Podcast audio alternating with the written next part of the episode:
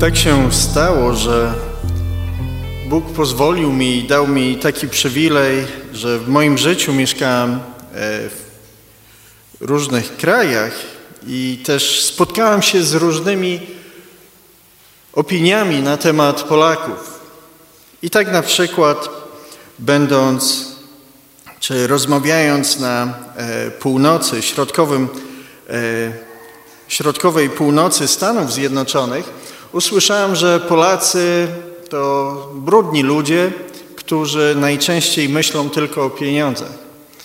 Później pojechałem na e, wschód Stanów i tam spotkałem się z opinią Polacy to pijacy. E, zresztą tam w ustach tej osoby e, to było coś negatywnego, podczas gdy innym razem, gdy rozmawiałem z trójką Rosjan, to był komplement. Tak? Z tym, że było to tak, że ja będąc Polakiem nie piję w ogóle alkoholu, tylko w czasie wieczerzy w kościele.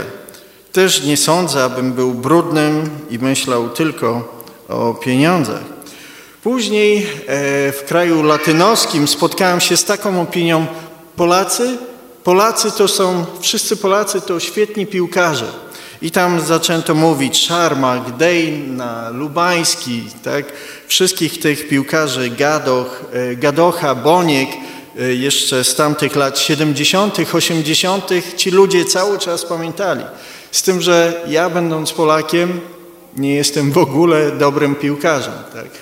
E, co innego z moimi synami, ale ja jestem, chociaż jestem Polakiem, to nie jestem w ogóle dobrym piłkarzem. Później rozmawiałem z jedną Czeszką, ona, jesteś Polakiem? Jesteś katolikiem. Niesamowite. Jan Paweł II jest Polakiem, wy wszyscy Polacy to niesamowici katolicy, z tym, że ja, będąc Polakiem, nie byłem i no nie jestem katolikiem. Tak? Później w Wielkiej Brytanii przeczytałem e, artykuł o tym, że Polacy to rasiści. E, w takiej gazecie Observer było, że polskie dzieci w szkołach odsuwają się od ławek z e, innych dzieci, e, które etnicznie pochodzą zupełnie z innych stron świata i polscy rodzice proszą dyrektorów szkoł, szkół brytyjskich, żeby w ich klasach nie było dzieci z Pakistanu na przykład. Ale będąc Polakiem, nie sądzę, abym był rasistą, a moje dzieci, będąc e, Polakami, miały przyjaciół Pakistańczyków między innymi. Później e, zobaczyłem, że i czytałem, że Polacy to dobr, e, dobrzy hydraulicy. I nawet niektórzy Brytyjczycy udawali, że mówią po polsku, żeby ich przyjęto na hydraulików gdzieś, żeby dano im zlecenie, bo Polacy to hydraulicy. Z tym, że będąc Polakiem, e, ja do rur się nie tykam, tak? E, I też czasem można słyszeć, Polacy to bohaterzy, oceni, ocalili mnóstwo Żydów. Ale czy wszyscy Polacy to bohaterzy? Zobaczcie, na jakiej podstawie oceniamy swoich bliźnich? Na jakiej podstawie oceniamy drugiego człowieka? Jeśli pogardzasz drugą osobą, drugim człowiekiem ze względu na jego kolor skóry, ze względu na jego narodowość, ze względu na jego płeć, pogardzasz jego stwórcą. Jeżeli pogardzasz drugim człowiekiem ze względu na coś, na co ten człowiek nie miał wpływu, pogardzasz jego stwórcą. My często właśnie lubimy uogólniać, ale nie wszyscy Ukraińcy są bohaterami, nie wszyscy Rosjanie są zbrodniarzami, nie wszyscy Polacy pomagają, tak? Nie wszyscy czarnoskórzy dobrze biegają. Collins nie biega za szybko, tak? Tym bardziej po operacji kolana. Nie wszyscy łysi są mięśniakami jakimiś, nie wszystkie kobiety są złymi kierowcami, tak? I można tak dalej, i tak dalej. Zobaczcie, że często oceniamy na tej podstawie, że bierzemy kilka jednostek z danej grupy, uogólniamy to na całość i później mówimy, że wszystkie osoby z tej grupy na pewno spełniają to kryterium. I albo ich lubimy, albo ich nie lubimy. Znajomy opowiadał, że patrzono na niego, bo on był e, z pewnej grupy etnicznej, kiedykolwiek wchodził do sklepu, to patrzono na niego jako na złodzieja. Mimo, że on w życiu niczego nie ukradł, ale od razu się uogólnia i mówi, on na pewno jest potencjalnym złodziejem. Tak jest łatwiej oceniać wszystkich dookoła. Tak jest łatwiej, nie wymaga to myślenia czy trudu poznania drugiej osoby. Od razu wiemy, co dana osoba z danej grupy, jaka jest i co będzie robić. Po jednym haśle od razu wrzucamy daną osobę do szufladki.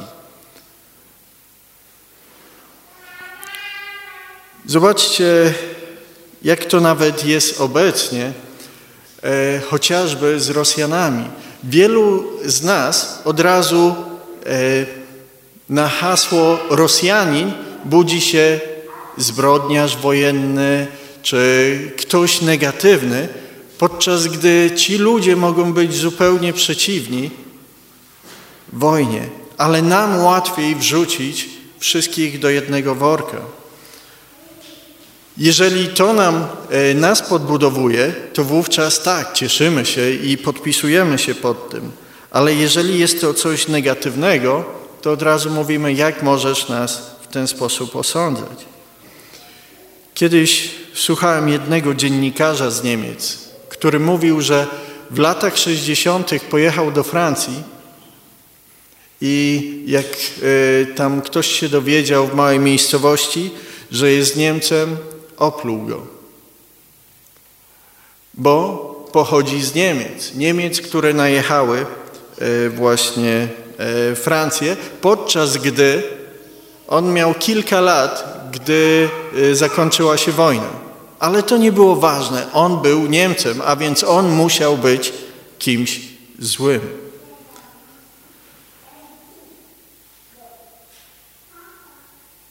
Nie było ważne to, co zrobił. Nie było ważne, kim on był. Ważne było, z jakiego jest narodu. Znamy wszyscy tą złotą zasadę zapisaną w Mateusza 7:12. Wszystko zatem, co byście chcieli, aby wam ludzie czynili, to i wy im czyńcie. Do tego bowiem sprowadza się prawo i prorocy, do tego sprowadza się Biblia, e, Stary Testament tu widzimy. Wszystko zatem, co byście chcieli, aby wam ludzie czynili, to i wy im czyńcie. Czy chcesz, aby inni oceniali Ciebie za to, czego Ty nie zrobiłeś, czy nie zrobiłaś? To tak jak niektórzy Żydzi mieli pretensje do mnie za to, że w 1968 zostali przez Polaków wygnani e, ze swoich e, domostw, czy zmuszeni do tego, aby opuścić Polskę. Mnie wtedy nawet nie było. Czym ja zawiniłem? ale dla niektórych jest w ten sposób łatwiej. Właśnie pytanie, czy chcemy, aby oceniali nas ze względu na to, na co nie mamy wpływu? W ostatnich latach w USA pojawiła się, modna stała się tak zwana krytyczna teoria ras, gdzie jest powiedziane, że człowiek biały to jest oprawca i rasista. Niezależnie od tego, co myślisz, co robisz, jesteś rasistą i jesteś oprawcą. Tutaj e, my wszyscy jesteśmy, według tego, oprócz Zejdy, e, jesteśmy e, rasistami i oprawcami. Nawet o tym nie wiedząc. Tak? Bo łatwiej wrzucić łatkę na wszystkich niż myśleć. Czy my chcemy być tak właśnie e, traktowani i oceniani. Jeżeli nie, to nie róbmy tego wobec też innych. Oczywiście wiadomo, że są pewne konsekwencje i ponosimy konsekwencje tego, e, jakie wybory mieli nasi pradziadkowie, dziadkowie i rodzice, jakie wybory mają nasze rządy. Żyjemy w tych konsekwencjach, ale nie powinniśmy oceniać kogoś za to, co ten ktoś nie zrobił albo na co on nie miał wpływu. Spójrzcie na to, co, co zrobił Jezus, jak on robił. Czytaliśmy w Ewangelii Jana o spotkaniu z Samarytanką. I w czwartym rozdziale, w dziewiątym wersecie mamy Co się stało? zapytała kobieta. Ty, Żyd, Żyd, prosisz mnie, Samarytankę, o wodę? Żydzi bowiem nie, utrzymają, nie utrzymują kontaktu z Samarytanami. To były grupy etniczne, które siebie nie cierpiały, które miały w historii e, zabójstwa wobec siebie e, i też e, burzenie swoich znaczących budowli. Co robi Jezus? Czy ocenia tą Samarytankę? Ona jest Samarytanka, nie będę z nią rozmawiał? Nie. Ona nawet się dziwi, jak to ty, Żyd, rozmawiasz ze mną? Ale nie tylko odnośnie etnicznych rzeczy. W tym samym rozdziale, jak Jezus skończył, e, jak jeszcze rozmawiał, czytamy w 27 wersecie. Wtedy przyszli Jego uczniowie i byli zaskoczeni, byli szokowani, że rozmawia z kobietą. Jezus nie powinien rozmawiać z kobietą. No jak? Są pewne rzeczy. Żaden jednak nie powiedział, o co pytasz, ani dlaczego z nią rozmawiasz. A więc Jezus przełamywał to. Jezus nie oceniał na podstawie grupy, ponieważ należysz do tej grupy, dlatego nie będę z Tobą rozmawiał, ale e, rozmawiał. Jezus mówiąc o przypowieść o miłosiernym Samarytaninie. Pamiętacie, tam były dwa ważne szczegóły. Jeden szczegół był taki, ten, e, który był napadnięty, był na wpół martwy. Właśnie wówczas były te stadia i na pół martwy oznaczało nieprzytomny. Ale oprócz tego był nagi. I teraz tak, jeżeli był na wpół martwy, nie mógł mówić. Jeżeli był nagi, nie miał ubrania, nie można było go rozpoznać. A więc rozpoznawano na podstawie mowy i na podstawie ubrania. Ten człowiek nie można było rozpoznać, kim on jest, z jakiej narodowości, jak on mówi. I Jezus opisuje go, że on jest właśnie tym bliźnim. Twoja pomoc właśnie nie powinna być uzależniona od tego, do jakiej grupy ktoś należy, albo nie będę pomagać, ponieważ ktoś należy do tej grupy, ale powinna być uzależniona od tego, czy ktoś potrzebuje tego, czy nie. Jeżeli ktoś potrzebuje pomocy, a Ty możesz pomóc, pomagaj. Bardzo podobała mi się pewna obserwacja naczelnego rabina e, Wielkiej Brytanii, e, Jonathana Saxa, który wziął, porównał dwa fragmenty z pierwszej Mojżeszowej. Jeden fragment to z pierwszego rozdziału 26-27. Tam jest powiedziane: Następnie Bóg powiedział: Uczyńmy człowieka na nasz obraz, na nasze podobieństwo. Niech panuje nad rybami, mórz, nad tym, nad tym, co lata pod niebem, nad bydłem, nad całą ziemią i nad wszelkim płazem, e, który po niej pełza. Stworzył więc Bóg człowieka na swój obraz. Stworzył go na obraz Boga. Stworzył ich jako mężczyznę i kobietę. A drugi fragment to z pierwsza Mojżeszowa 9:6. Kto przelewa ludzką krew, tego krew też przeleje człowiek. Bóg bowiem stworzył człowieka na swój obraz. I to, co ten naczelny rabin powiedział, to tak. W pierwszym rozdziale mamy stworzenie, ponieważ Bóg tak chciał. Było to dla Niego e, przyjemne. Za drugim razem to ponowne stworzenie jest na podstawie przymierza, jakie Bóg zawarł z człowiekiem. Pierwszy rozdział mówi mi o tym, że ja jestem dobry. Jestem stworzony na Boży obraz i Boże podobieństwo. Natomiast dziewiąty rozdział mówi mi, że mój bliźni jest stworzony na Boży obraz i na Boże podobieństwo. I podczas gdy w pierwszym rozdziale e, jest powiedziane, że człowiek ma rządzić światem, to dziewiąty rozdział pokazuje ograniczenia tej władzy, gdzie one się kończą.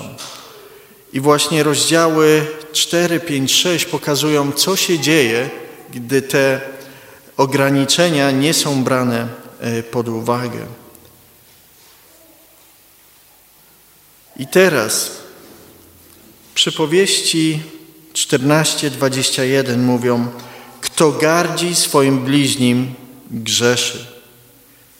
Łatwo nam pogardzać innymi, łatwo nam obniżać wartość drugiej osoby ze względu na narodowość, na to, do jakiej grupy należą. Przypowieści 14:31 Kto gnębi i tutaj można przetłumaczyć niskiego, słabego, biednego albo mało znaczącego, lży jego stwórcę. Jeżeli poniżasz jakiegokolwiek człowieka ze względu na jego status, ze względu też na, obojętnie na co, jeżeli poniżasz go, poniżasz samego Stwórcę. A to lekko nie ujdzie. Ale niektórzy mówią, no dobrze, ale czy Bóg nie mówił, że Bóg będzie karał winę ojców na synów?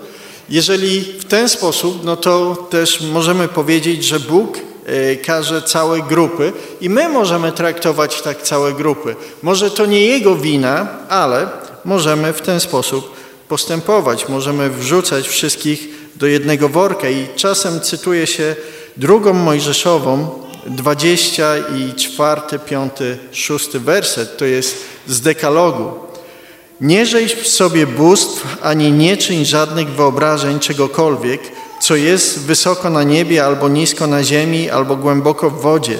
Nie składaj temu pokłonu, ani nie oddawaj czci, ponieważ ja, Pan, Twój Bóg, jestem Bogiem zazdrosnym. Dochodzę winy ojców na synach do trzeciego i czwartego pokolenia, tych, którzy mnie odrzucają albo nienawidzą a okazuje łaskę tysięcznym pokoleniom tych, którzy mnie kochają i przestrzegają moich przykazów.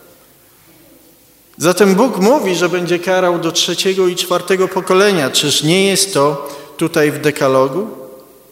No tak, ale pytanie, czy Bóg nie mógł się zdecydować, czy to jest czwarte, czy trzecie, czy czwarte pokolenie? Właśnie w tym fragmencie chodzi o to, że domostwo składało się z trzech lub czterech pokoleń zazwyczaj. I teraz, właśnie jak są te trzy, cztery pokolenia, one ponoszą to domostwo często konsekwencje decyzji głowy domu. I stąd mamy właśnie, że to domostwo będzie ukarane, podczas gdy Bóg też e, będzie błogosławił daleko dalej tych, którzy są przy nim. Więc można powiedzieć, że tak, Bóg e, w ten sposób rozpatrywał. Ale co czytamy w Jeremiasza 31 rozdział 29-30? W tych dniach nie będą już mówić, ojcowie jedli cierpkie grona, a synom, e, a synom ścierpły za to zęby. Każdy poniesie śmierć za własną winę. Zęby ścierpną temu, kto spożyje cierpkie grono. Dlatego Bóg sam w Starym Testamencie już mówi, że będzie tak, że każdy ponosi winę za własne grzechy, za własne przewinienia. Dlatego nie osądzajmy kogoś na podstawie całej grupy, na podstawie tego, na co on nie miał wpływu. I też objawienie 22 Ostatni rozdział Biblii mówi tak: Oto przychodzę wkrótce. Moja zapłata jest ze mną. Oddam każdemu zgodnie z jego czynem. Czy chcielibyśmy, żeby Bóg oceniał nas według naszego narodu, według naszej narodowości, według naszej rasy, według naszej płci, czy po prostu na podstawie naszej decyzji pójścia za Bogiem, na podstawie tej naszej relacji, konkretnie mojej relacji z Nim. Dlatego moją prośbą, szczególnie teraz, e, w tej sytuacji, w której się znajdujemy, jest, żebyśmy nie oceniali ludzi ogólnie na podstawie e, ich narodowości, żebyśmy też nie mówili, wszyscy Rosjanie są zbrodniarzami, bo to jest kłamstwo. To jest kłamstwo i to nie jest e, właściwe. Albo, że wszyscy e, Ukraińcy są bohaterami, bo tak nie jest. Albo wszyscy Polacy pomagają, bo tak nie jest. Oceniajmy ludzi na podstawie tego, kim są właśnie te jednostki, nie na podstawie jakichś ogólników, bo to jest zbyt proste, zbyt łatwe i często nie jest to właściwe. Bóg nam też pokazał na przykładzie Jezusa i Samarytanki, że powinniśmy traktować drugą osobę właśnie indywidualnie, a nie przez pryzmat e, tej narodowości. Pomagajmy potrzebującym. Jak najbardziej. Czy to e, Polakom, Ukraińcom, Rosjanom, Niemcom, obojętnie komu.